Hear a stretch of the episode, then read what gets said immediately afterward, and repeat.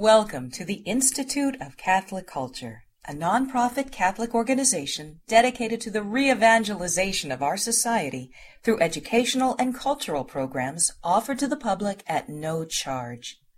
This and other presentations, hundreds of hours of audio, are available for free on our website, www.instituteofcatholicculture.org.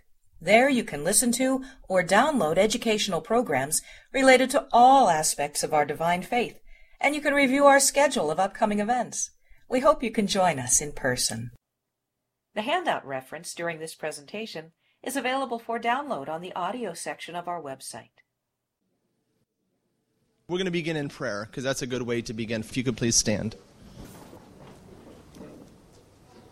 The Lord be with you. And with your spirit. Let us pray. In the name of the Father, and of the Son, and of the Holy Spirit. Gracious and loving God, you have called us to assemble together here now to open our minds and our hearts, our souls and our lives to an exploration of the Word which you have given to us in all of its resplendent glory. You have opened new vistas to us as we have eyes to see granted to us by your most holy Word. We pray that in this season of expectation and of anticipation, that we may anticipate your revelation of yourself as our Savior and our coming King, Lord, and Judge. Now, O Father, as we set our minds and our hearts to the book of Esther, we pray that we may find in it more treasures of your revelation, of your goodness and your love. And so we pray your blessing now upon this session this evening as we pray together the prayer our Lord taught us. Our Father, who art in heaven, hallowed be thy name. Thy kingdom come, thy will be done, on earth as it is in heaven. Give us this day our daily bread, and forgive us our trespasses, as we forgive those who trespass against us. And lead us not into temptation, but deliver us from evil. Amen. In the name of the Father, and of the Son, and of the Holy Spirit. Amen. Thank you, Father Paul. As I was coming over here today, I was thinking, you know, how many churches are having programs this evening on the Book of Esther? Only at the Institute of Catholic Culture. And I've told you many times, I'll say it again, we will not rest until we have covered every aspect of the Catholic faith. Our speaker this evening is a priest of the Roman Catholic Diocese of Harrisburg, where he is the director of the Respect Life Office. Father Schenk was raised Jewish.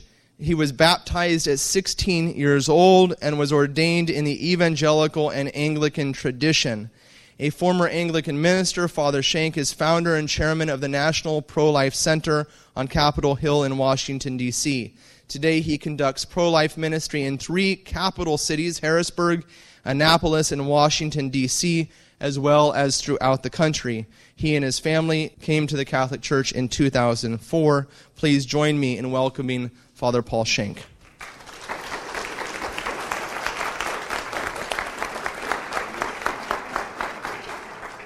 Very good. Thank you, Deacon. I do want you, Deacon, to come to my humble little rural Pennsylvania parish to take a second collection. For the Institute, for anything, I have to have you come. I just have to see the result. So it's a joy to be with you again. I really, truly look forward to being here with you, not necessarily the drive in between, but I do look forward to coming and being with you. And now to present to you the book of Esther. This is just one of my favorite areas of study.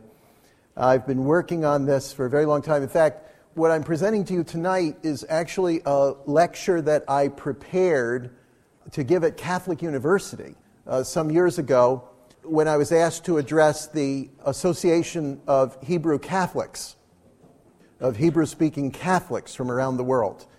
So I prepared this lecture to give. And when I arrived, the convener and my host said, don't use your prepared remarks.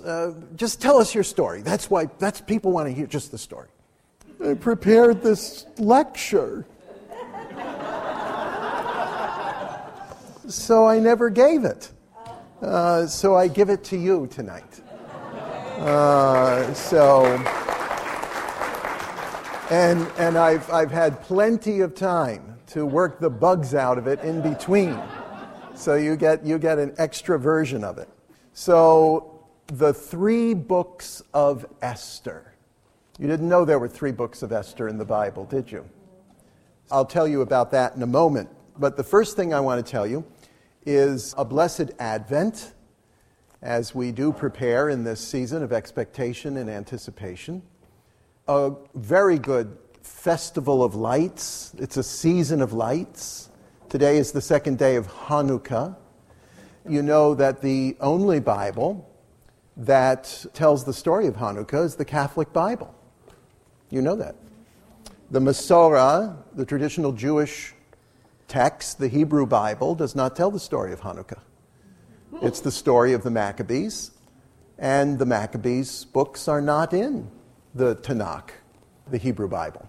Furthermore, the Gospel of John tells us in the 10th chapter that our Lord went to the Holy Temple in Jerusalem with his disciples on the Feast of Dedication. The Hebrew word for dedication is Hanukkah, the Feast of Dedication. So our Lord celebrated Hanukkah at the temple with his disciples, and that's in John chapter 10. So I like to tell my Jewish family and friends that, do you want to read the story of Hanukkah? You have to get a Catholic Bible. So a blessed Advent and Hanukkah Sameach. Happy Hanukkah tonight. Festival of Lights this season. Now, Deacon said that it was all right for me to come and tell you about Esther, and he gave me one session to do it. We have to go through the whole Megillah in one session. So here it is, the whole Megillah. This is the Megillah. You've heard of the whole Megillah? The whole Megillah is right here. This is the Megillat Esther. And this is where the phrase, the whole Megillah, comes from. Because on the Feast of Purim, in the synagogue, the whole scroll of Esther, HaMegillat Esther, the scroll of Esther, is read from beginning to end in one single session. And that's the whole Megillah. So I'm going to pass around the whole Megillah, and you can look at the Hebrew Esther, which is one of the three books of Esther. Now, you know of only one because they're all presented in the pages of your Old Testament. But there are three distinct versions of Esther.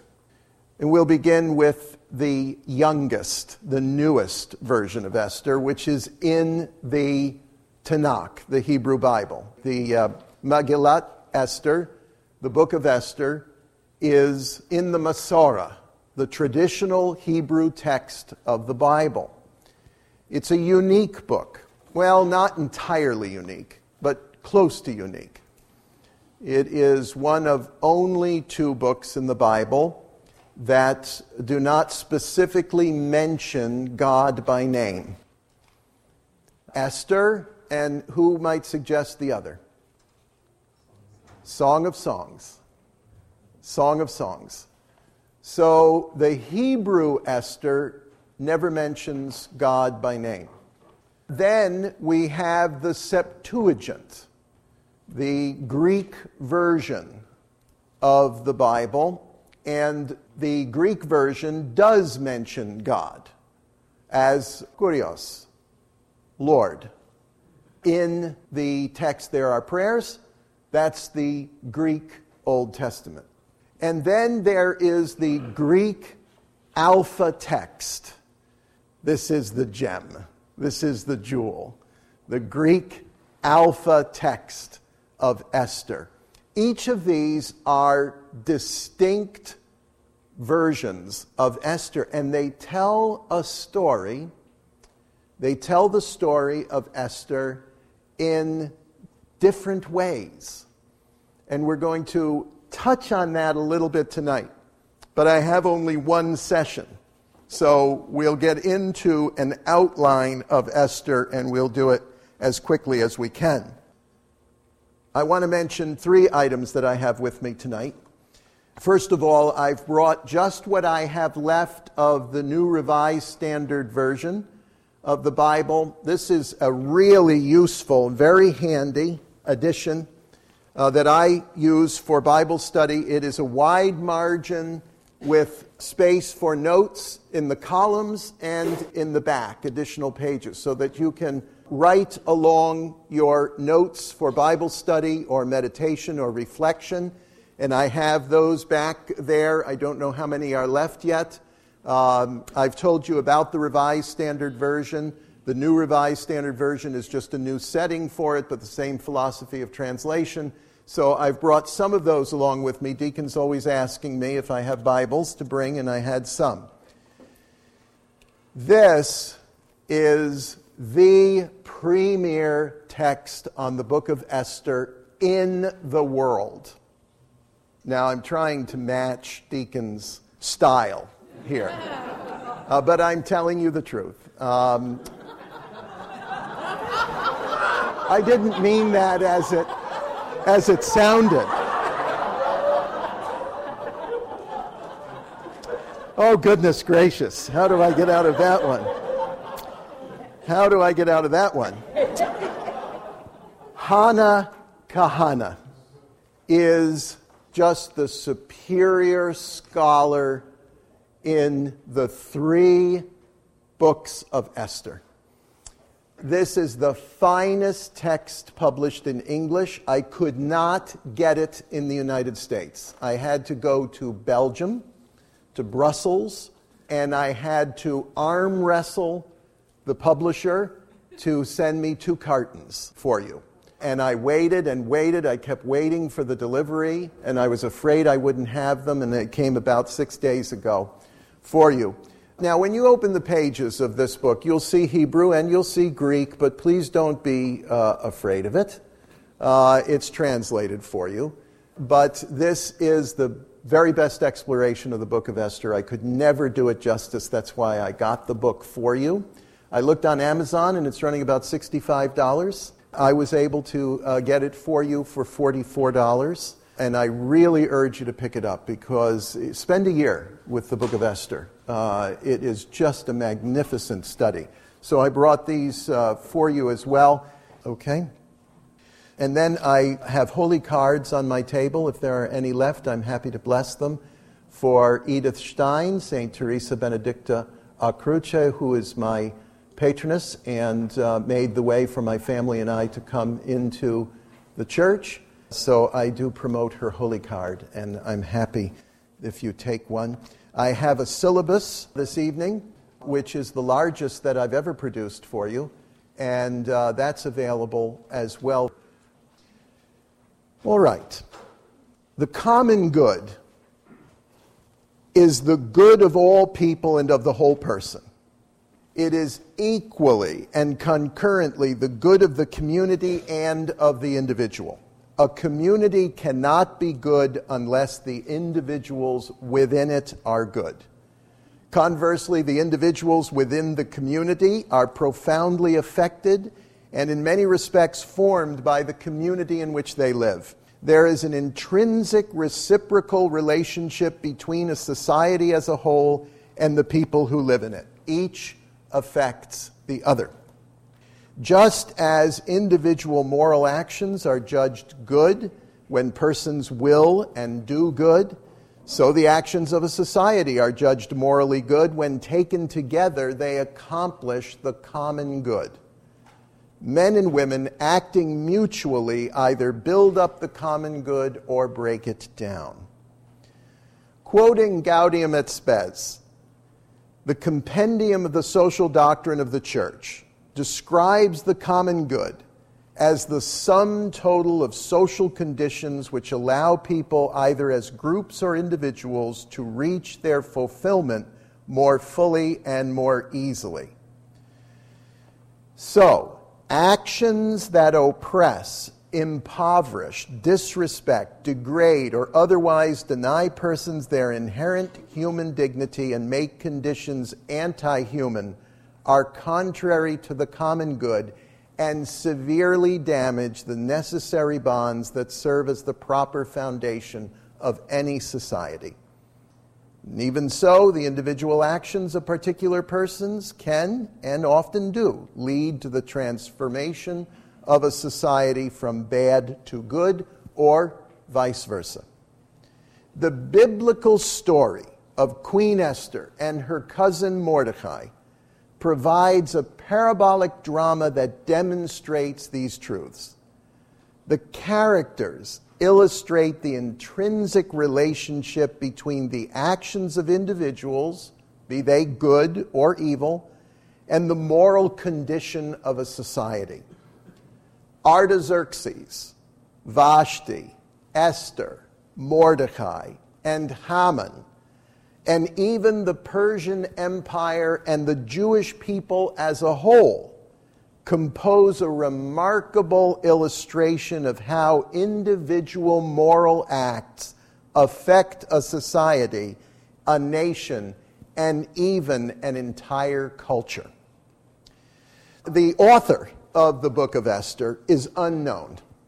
It was written after the death of Ahasuerus. Now, I prefer the Hebrew pronunciation Ahashverosh, but most people see it in print as Ahasuerus, so will you leave it at that. He is the Xerxes of the Greeks.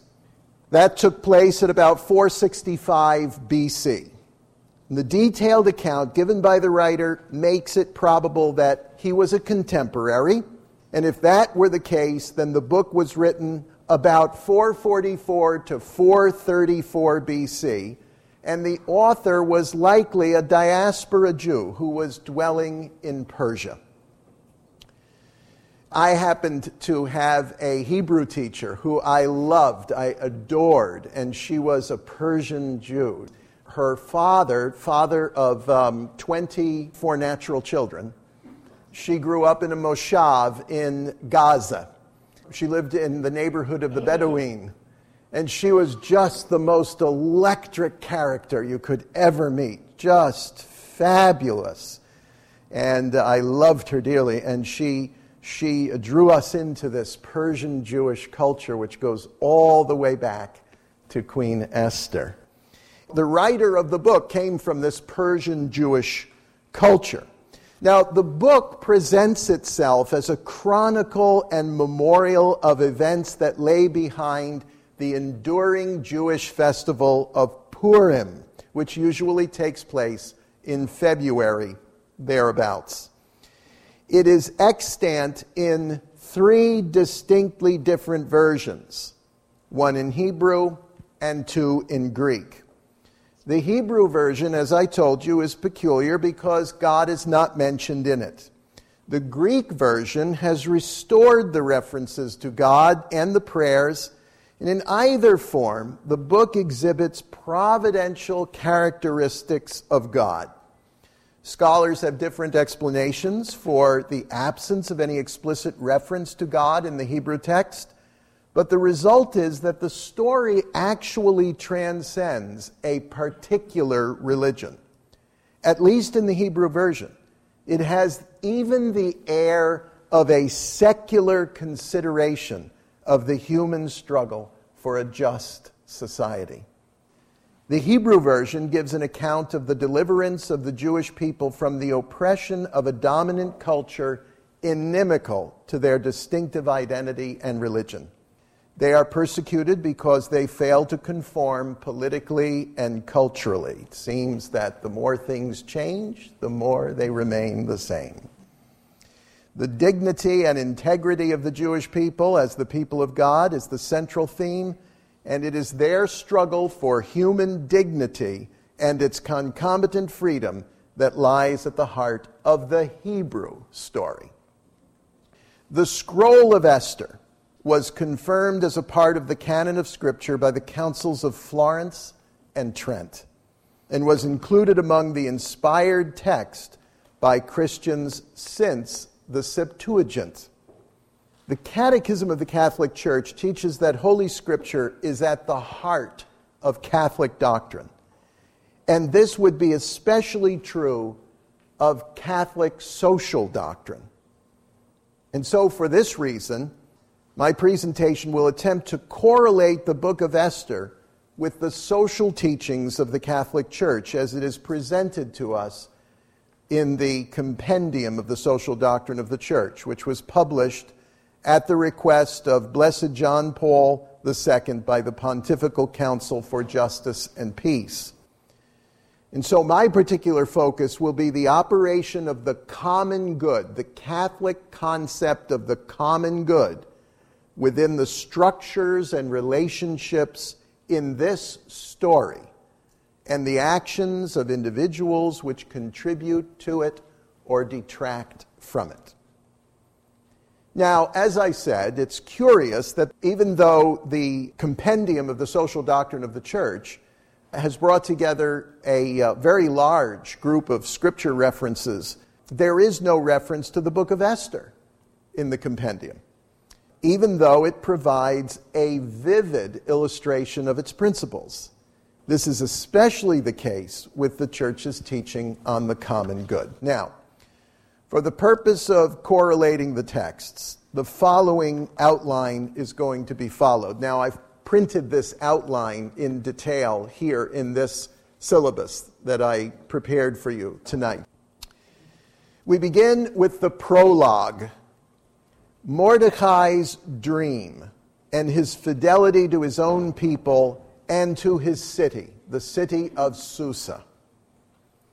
And there we'll see the principles of the unity, dignity, and equality of all people. Oh, I didn't give you the references to the first. The prologue in the Alpha text, the Greek version, it's chapter A, verses 1 through 17. In the Hebrew version, the Masorah, it's found in chapter 11, verse 2 through chapter 12 and verse 6. Secondly, Esther, who is chosen as queen in the standard text, the Masorah text, chapter 1, verse 1 through chapter 2, verse 23. And here in this chapter, if you will, is the responsibility for attaining the common good which belongs to the state. Third, Haman, who is the evildoer, the schemer in this story, schemes against the Jewish people, and King Ahasuerus decrees their destruction on the basis of his scheming. The third chapter in the Masorah, the Hebrew version, chapter B in the Septuagint, the Greek version. And here we find that government is required to interpret the common good, not only according to the guidelines of the majority, but also to the effective good of all, including the minority. Number 4, Esther and Mordecai appeal to God for justice. In the Masorah, the Hebrew text, it's chapter 4, verses 1 through 16. In the Greek version, C, 1 through 30. Now you may say, well, wait a minute, I thought in the Hebrew there was no reference to God. There are oblique references to the divine, or at least to providence. And here we have the common good may not be deprived of its transcendent dimension. Number 5. Divine deliverance is prepared. Esther intercedes for the people with the king. This is found in the Alpha text in chapter D, verses 1 through 16, the Septuagint, chapter 15, verses 1 through 16, and the Masorah, the Hebrew version, chapter 5, verses 1 through 16. And here we have the common good involves all members of society. No one is exempt from cooperating with it. Number 6, the lots are reversed. The lots were the way in which the destinies were chosen. We're going to get into that in a moment. In the Masorah, the Hebrew text, chapter 6, verse 1 through chapter 8, verse 12. And I want you to hang on chapter 8 and verse 12, because this is where most scholars today, or really for the last century and a half, believe that the original story of Esther actually ended in the middle of the 8th chapter. The additional materials after that appear to be from another rendering or another story. So I just want you to hang on that chapter 8 and verse 12. We have some more references, I'll get into them later, but here we find that no expression of social life can escape the issue of its own common good. And then finally, the Feast of Purim, P-U-R-I-M, is established with its meaning in chapter 9, verse 20, through chapter 10 and verse 3. Everyone has the right to enjoy conditions of social life that are brought about by the quest for the common good. And then we have the epilogue of the book, or the scroll, which is the interpretation of Mordecai's dream. The common good is realized in the just relationship between the secular state and the church. A purely historical and materialistic vision would end up transforming the common good into a simple socioeconomic well-being without any transcendental goal, without its most intimate reason for existing.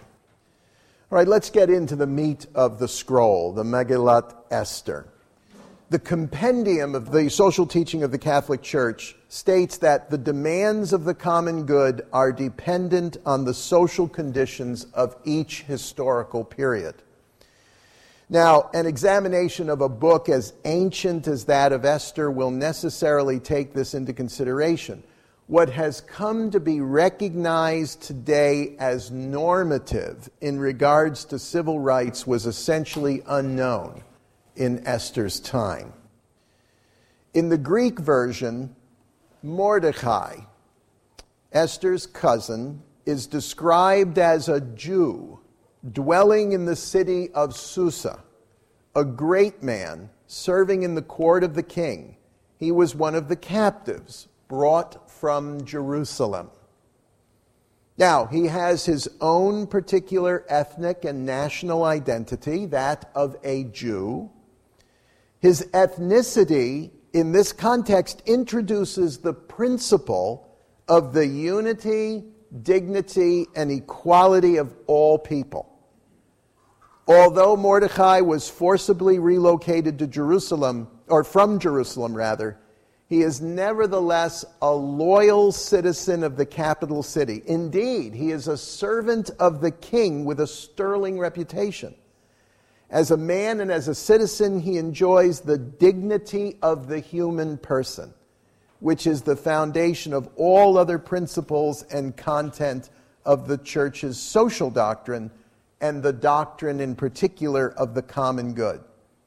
And so it is on the premise of this struggle, as well as that of the whole Persian Empire, that we have the introduction of the principle or the idea of the common good in society. Now, Esther is chosen in the place of the queen. Vashti refuses to respond to the king's overtures. She's the principal member of the harem, and she is therefore replaced. And a call goes out to the empire that all the comely young women should be brought in and selected for the harem. This is the way it was done in Susa, not in Washington, I don't think. Well, maybe. So a choice was to be made for a new queen. And Esther, who is called Hadassah in Hebrew, Hadassah is chosen and she is given a new name. In the choice of Esther, we'll see the responsibility for attaining the common good belongs to the state. Now, the ancient monarchies, and Persia was certainly not to be accepted, were often capricious, serving their own wants and needs and seriously compromising the common good. And this appears to be the case in the dethronement of Queen Vashti and the choice of Hadassah as her replacement. And still, the selection of a Jewish woman raises the question of the demands of the common good on the state, which, according to the Compendium of the Church, concern above all the commitment to peace, the organization of the state's powers, a sound juridical system, the provision of essential services to all, some of which are at the same time human rights, food, housing, work, education, culture, the freedom of communication and expression, and the protection of religious freedom. A sub-theme in Esther and the story of Mordecai and the relationship of the Jewish people to the monarchy of Persia, a sub-theme, a very close idea to the common good in the book of Esther, is the idea of religious freedom. Very interesting for such an ancient book to introduce the idea of religious freedom in this very ancient context. Now, the question of the Jews in the empire touched on all of these points that are raised in Catholic social teaching. In their transposition from Israel to Persia and their resulting status, they were effectively denied basic human rights. Now, in the third division, and I'm collecting, the Hebrew version follows a different progression than the Greek versions, but I've combined them for you and so that we can follow the development of the story. In the Hebrew version, Haman schemes against the Jewish people. In the Greek versions, his schemes are entirely against Mordecai as an individual. But in the Hebrew version, it is against the Jewish people as a whole. And King Ahasuerus decrees their destruction. In the Hebrew version, this is chapter 3, verses 1 through 15. In the Greek version, it is B1 through 7. It's alluded to. Now, taking into consideration the times and the conditions, nevertheless, the rudimentary aspects of human rights were to be accorded and protected by the empire. And we can see this in the tension that exists in the story. In fact, Ahasuerus has a conflict within himself over this issue of respecting the Jewish people, their culture, and their religion, and at the same time exerting the power of the state to control its citizens. The anti-hero, Haman, because of his narcissism and ambition and hubris, schemes against Mordecai, the Jewish people, and thereby against the common good of the empire itself. And in doing so, he violates the fundamental precepts that are laid down in the teachings of the church and are composed and cited in the compendium. Let me just read you one paragraph that pertains here. First, the common good presupposes respect for the person as such. In the name of the common good, public authorities are bound to respect the fundamental and inalienable rights of the human person. Society should permit each of its members to fulfill his vocation. In particular, the common good resides in the conditions for the exercise of the natural freedoms indispensable for the development of the human vocation.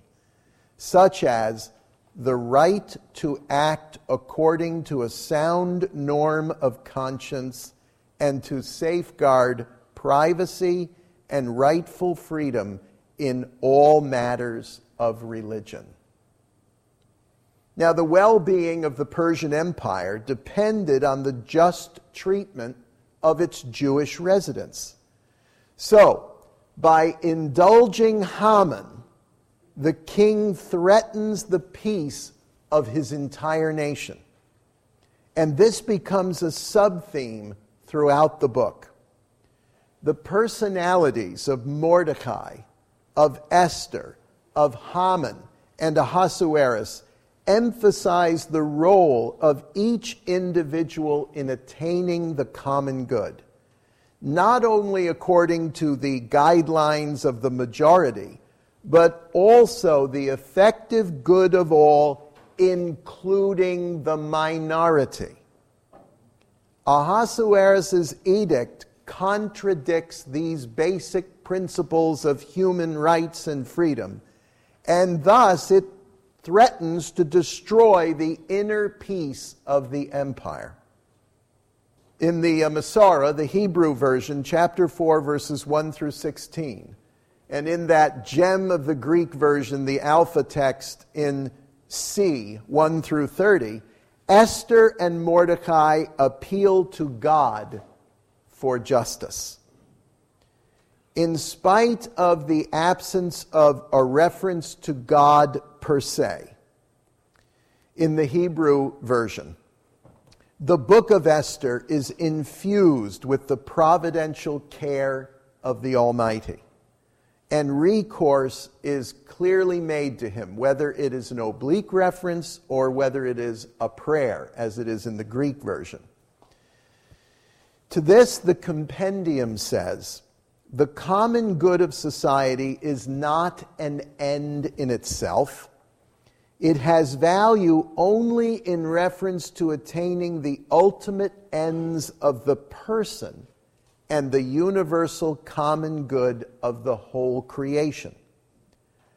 God is the ultimate end of his creatures, and for no reason may the common good be deprived of its transcendent dimension. Now, this is what I find so intriguing about the Masorah, the traditional Hebrew version of the Megillat Esther, of the scroll of Esther, the story of Esther, because it is very evident to me that the explicit references to God have been deleted from the text. And we have to ask why this would be. Why would a sacred book, where's the Megillah? Okay, it's halfway through. Right? So now you see how long the Purim service is in the synagogue. In the scroll itself, if we read through it, and you in fact may have done this, you may have read the book of Esther and not even been aware that God wasn't mentioned in it. This happens to many people. They read the Bible through in a year or three. Or maybe they're reading the wisdom books or the writings, and you read Daniel, and you read Esther, Judith, and a few others, and you weren't even aware of the fact God was never explicitly referenced in the book of Esther. You thought he was, and you thought rightly. Why were the references to God excerpted, or why were they excised from the text? Well, this may have been done in later centuries when the Jewish people were under threat because they were monotheists. Or it may have been much later down the line when they were under threat with the rising of Islam, and the references to God could be used for blasphemy allegations against them. But we don't know why the references to God were taken from the story in the Hebrew version. But what it left us with was an interesting document which is religious without reference to God. And this seems to have unique application in a society today which finds it very difficult to speak of God in a social context. In fact, I was doing some postgraduate work, and I had a professor who described himself as a secular spiritual, in the sense that he believed in transcendence, he believed in mystery, he said, but without reference to a God. So it's interesting that we have this book that evokes in us every recognition of the presence of God, and yet the book itself in the Hebrew version does not mention God. And so it has a special application, I think, to a time in which secularism would excise any reference, explicit references to God, while still attempting to maintain religious liberty of some sort.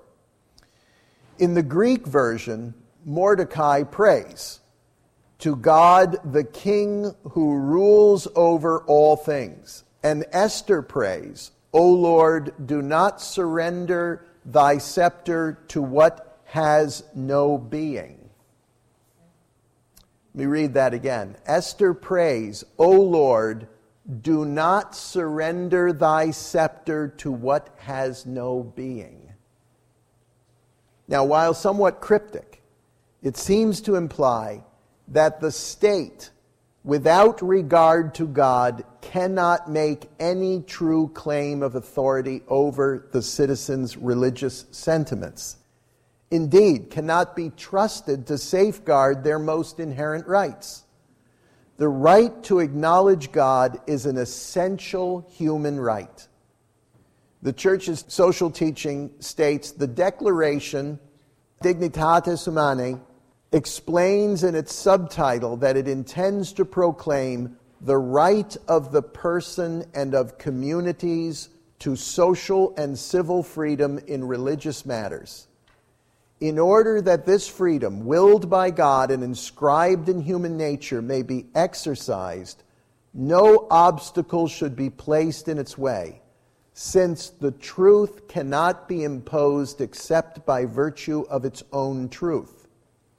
The dignity of the person and the nature of the quest for God require that all men and women should be free from every constraint in the area of religion. Society and the state must not force a person to act against his conscience or prevent him from acting in conformity with it. This is a principle revealed in the Megillat Esther. The foundations for this assertion of the fundamental human right of religious freedom is found in its first forms in the text of Esther. For in refusing to bow to Haman, the evil schemer, Mordecai was acting according to his conscience, formed as it was by Torah and tradition. Now we move on to the next section of the scroll, where divine deliverance is prepared. Esther intercedes for the people with the king. In the Alpha version of the Greek, it's in D, 1 through 16. In the Hebrew version, chapter 5, verses 1 through 16. And in the Septuagint, chapter 15, verses 1 through 16. The fourth chapter of Esther presents a deeply moving interchange between Queen Esther and her cousin Mordecai, who bitterly lamented and protested Haman's plan to carry out the genocide of the Jews. Ignorant of the vizier's purpose, she at first tries to ameliorate Mordecai's disquiet. When he refused, and she learned the truth, she was confronted with her own responsibility on three levels: as a human being, a member of the Jewish people, and an official of the state. The compendium says this: the common good involves all members of society. No one is exempt from cooperating according to each one's possibilities. in attaining and developing it. The common good must be served in its fullness, not according to reductionist visions that are subordinated by certain people to their own advantage. Rather, it is to be based on a logic that leads to the assumption of greater responsibility. The common good corresponds to the highest human instincts. So this is reflected precisely in the appeal Mordecai makes to Esther, and to which she affirmatively responds. Then Mordecai, this is the Hebrew version, chapter 4, verses 13 through 16. Then Mordecai told them to return answer to Esther. Think not that in the king's palace you will escape any more than all the other Jews. For if you keep silence at such a time as this, relief and deliverance will rise for the Jews from another quarter. But you and your father's house will perish. And who knows whether you have not come to the kingdom for such a time as this? Then Esther told them to reply to Mordecai, Go, gather all the Jews to be found in Susa, and hold a fast on my behalf, and neither eat nor drink for 3 days, night or day. I and my maids will also fast as you do.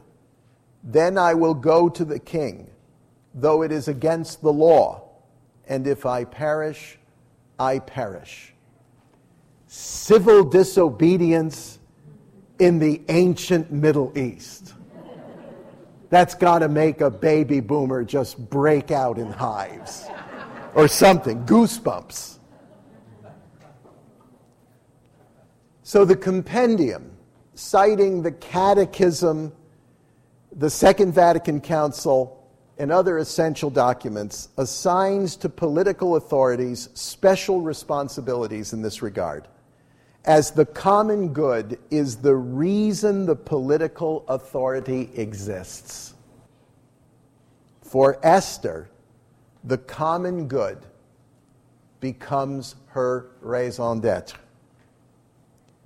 Esther's understanding of her duty and obligation in regard to her people, her station, and her nation required an understanding of the principles of subsidiarity and solidarity, the expression of the whole truth about man known by reason and faith.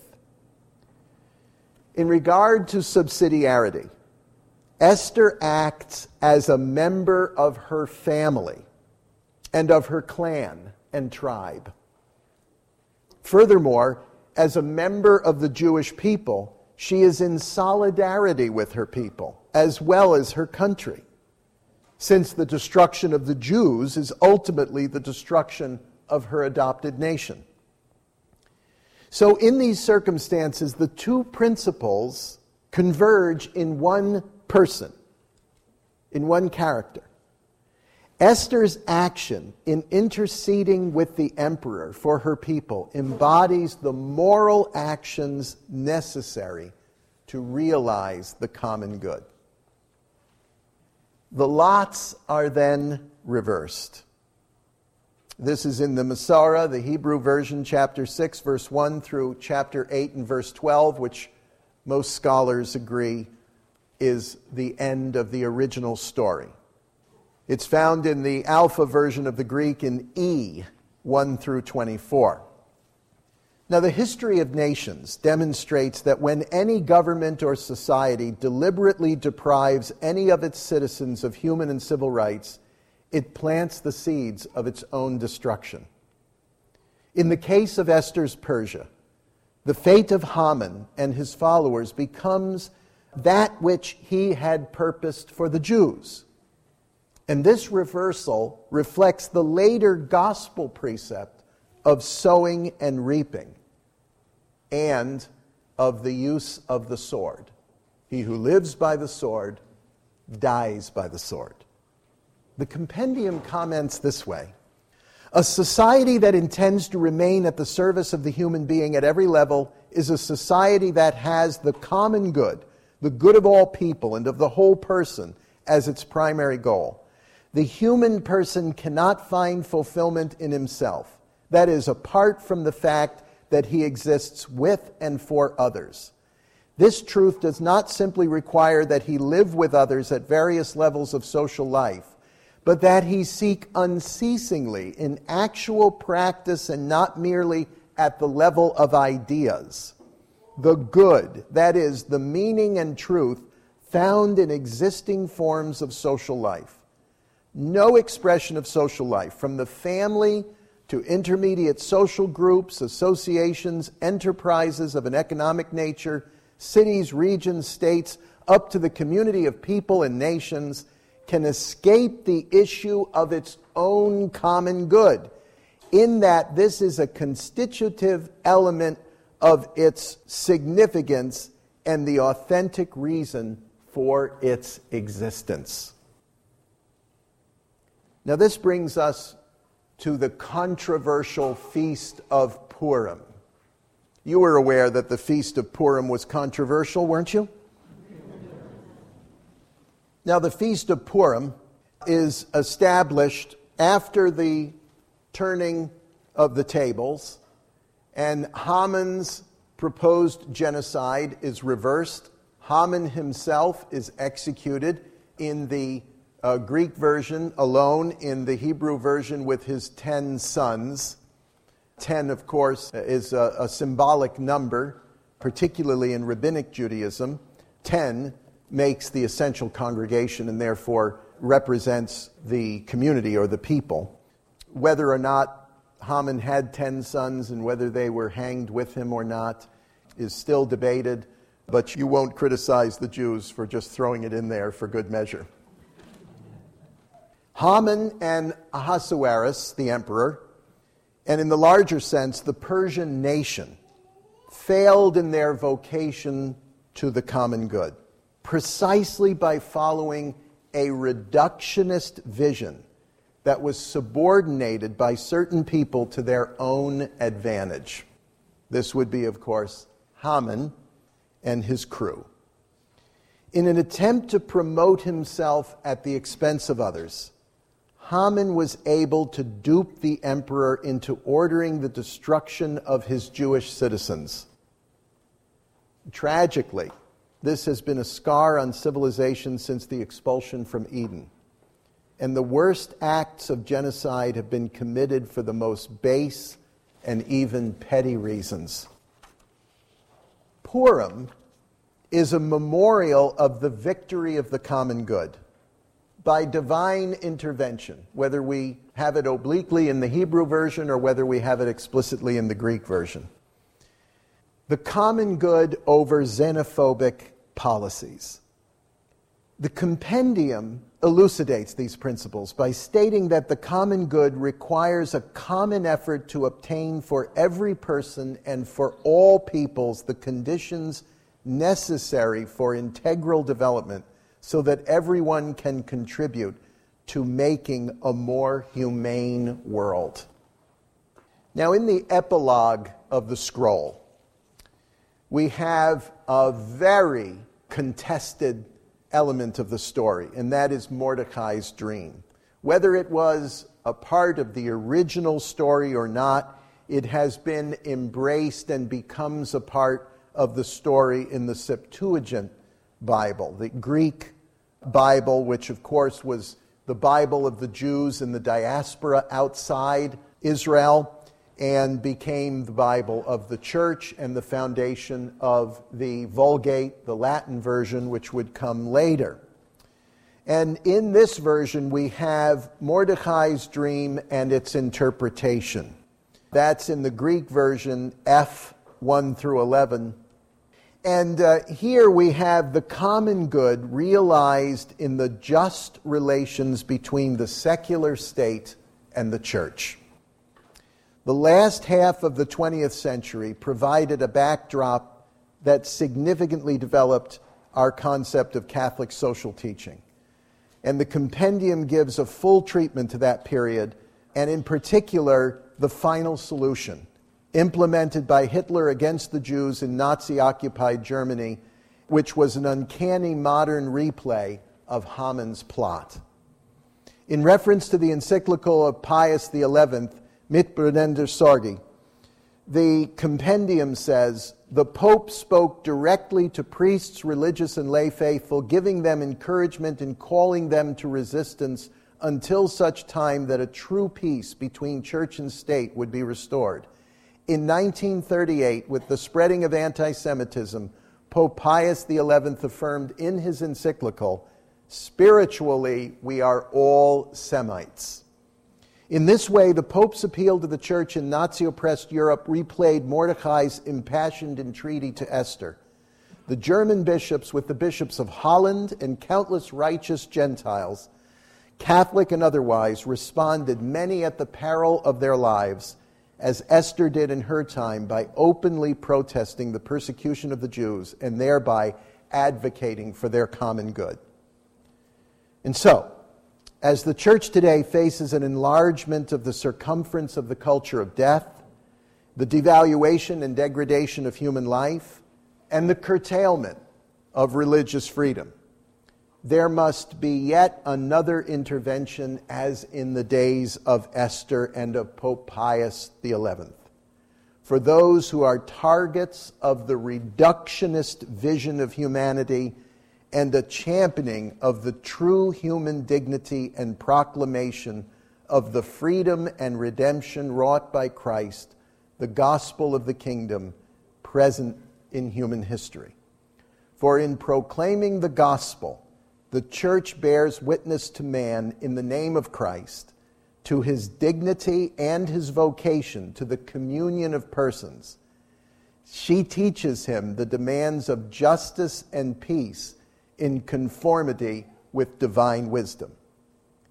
And so may we find in our day men and women such as Mordecai and Esther, for he sought the welfare of his people and spoke peace to all the people. Thank you.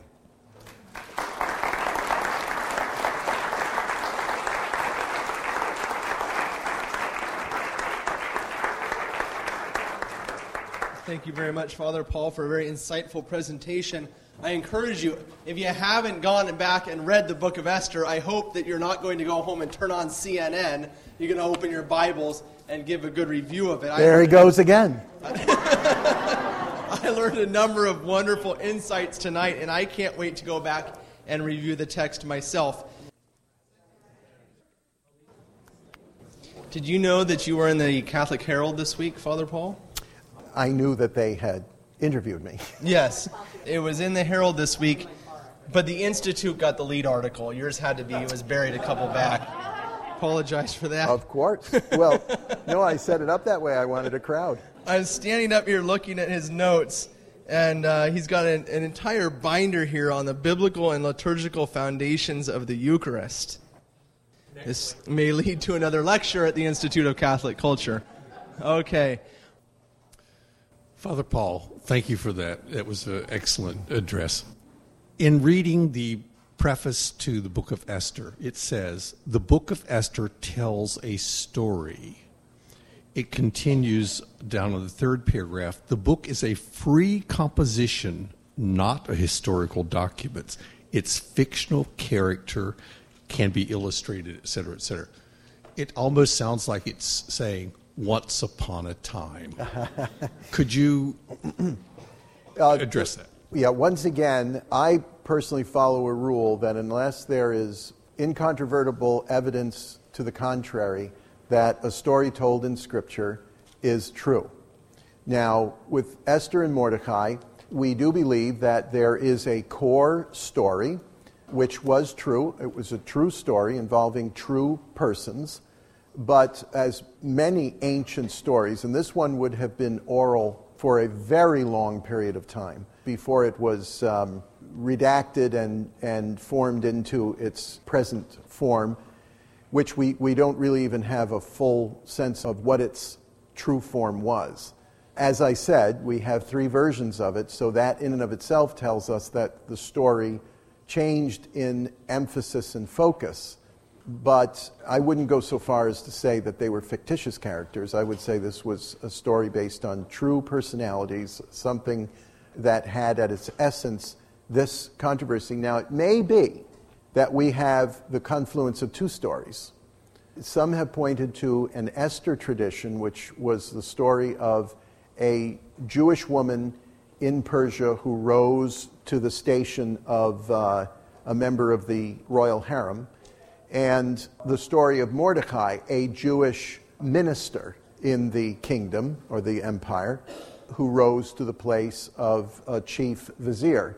Both those stories had something in common, and some suggest that what was in common between the two stories was Haman, the evil schemer, who may have been an evildoer on many levels, and when we read about him in the book of Esther, it seems pretty evident that he wouldn't have just oddly and uniquely reacted badly to Mordecai. It was a flaw in his character. He was a malevolent person.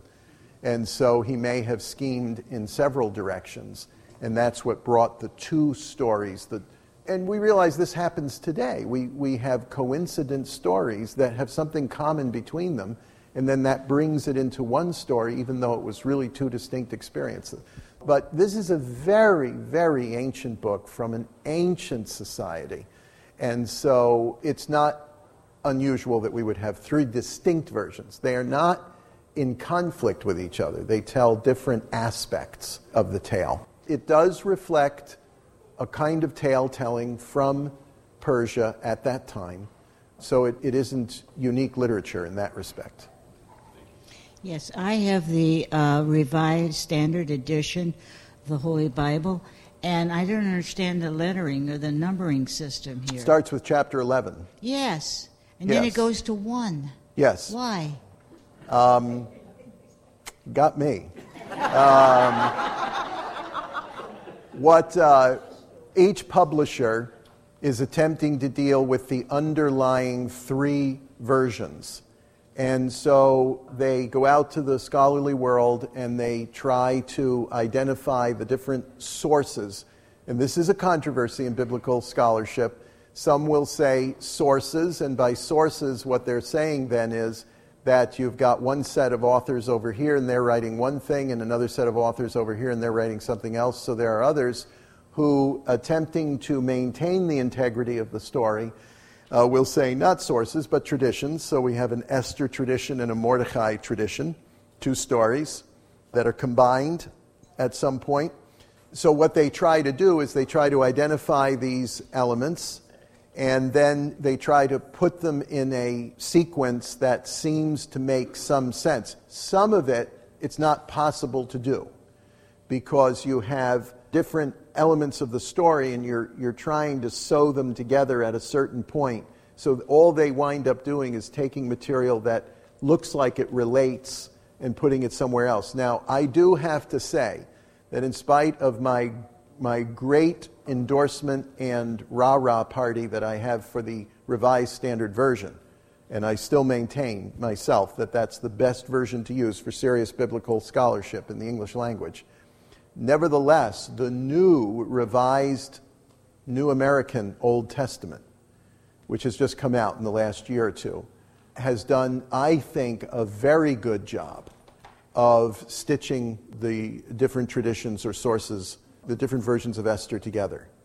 It's done a good job at it. So if you want to take a look at that, you can see what they've done with it. But each publisher is going to do it differently. It's just what they have to do, unless we would have three different books of Esther in the Bible.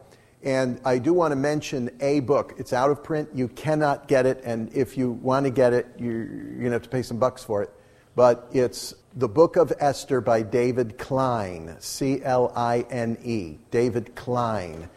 He's a reader, I think, at the University of Sheffield. He's a biblical scholar. He's done a very good work on the Alpha text in particular in relation to the others, the Septuagint and the Masorah.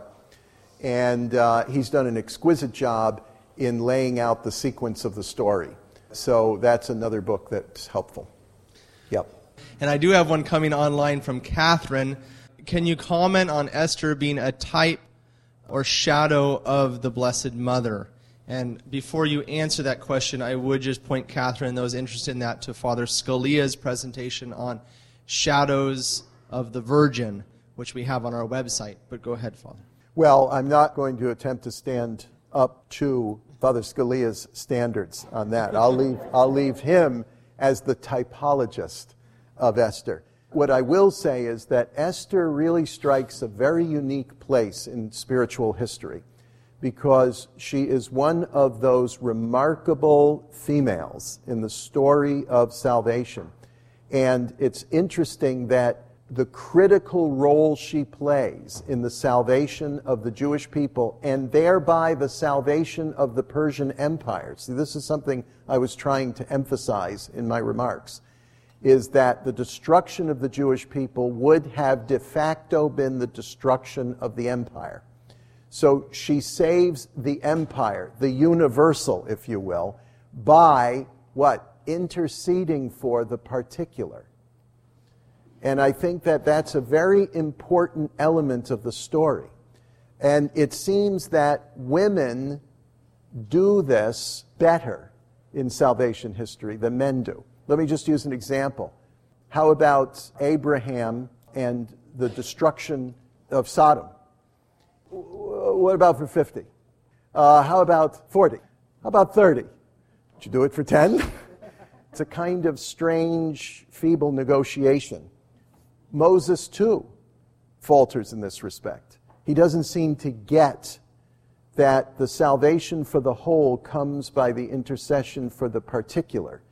There's a passionate connection with that. And I think with the intercession of Esther, you have that reflected again. And so I think if you see a parallel between Esther and the Blessed Mother, I think it's in the role of her intercession. And we can see that played out. And if we think in terms of seeking the intercessions of the Blessed Mother in our own plights, we can see that parallel. Your thesis made an excellent correlation between Esther and Catholic social doctrine. Is there also a correlation with Protestant social doctrine or Jewish social doctrine? When we talk about Jewish social doctrine, there is a category of doctrine in Judaism that is based on the Noahide commandments, the 7 commandments given to Noah. And this is the basis of what we would see as the idea of the common good of all people. That's another topic, so to go into it would be to get much too large in an answer like this. There are some elements of Protestant social doctrine. It does not have the same degree of coherence or breadth and depth of Catholic social doctrine, because it sort of runs the gamut in the similar way as theology does in Protestantism.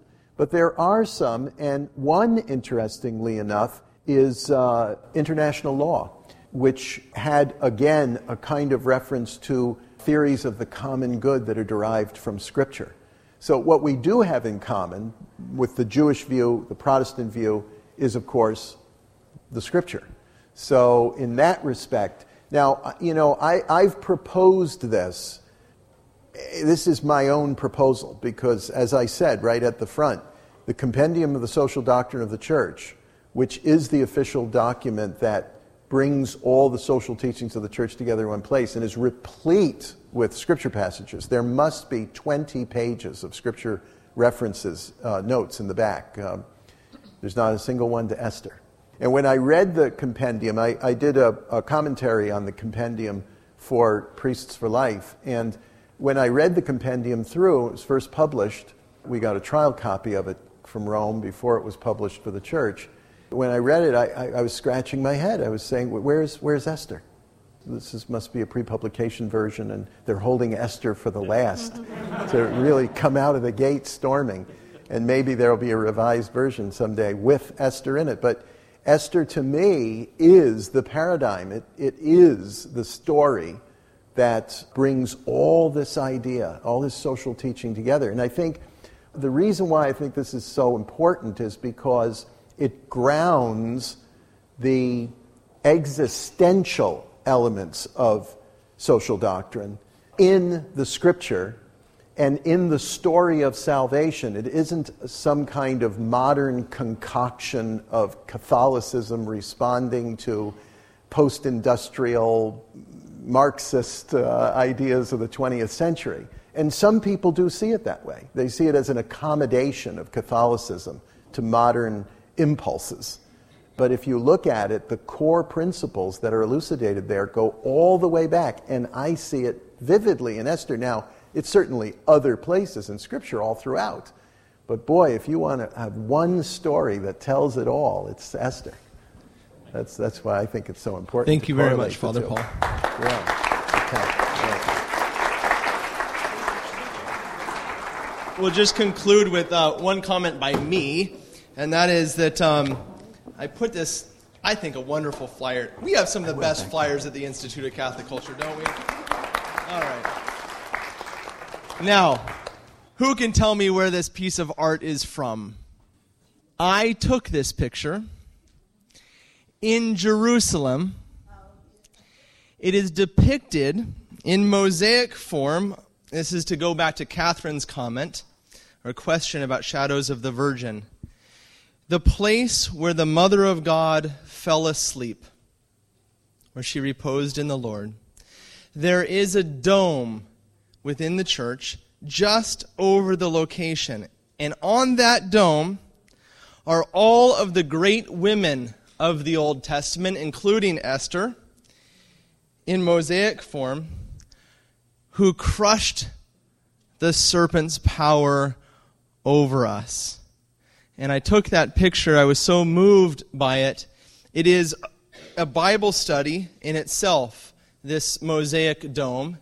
For those that are here tonight, a number of people that are here tonight, we will be there, and we will be kneeling there at the location where the Mother of God reposed in the Lord, Bibles open, and we will be doing a Bible study on Shadows of the Virgin on location. How is that? We hope you enjoyed this presentation from the Institute of Catholic Culture. If you'd like to learn more about the mission of the Institute and how you may become a part of this important work, please visit our website at www.instituteofcatholicculture.org or call us at 540-635-7155. And may the glory of Christ Church be ever more manifest upon the earth. St. John the Evangelist, pray for us.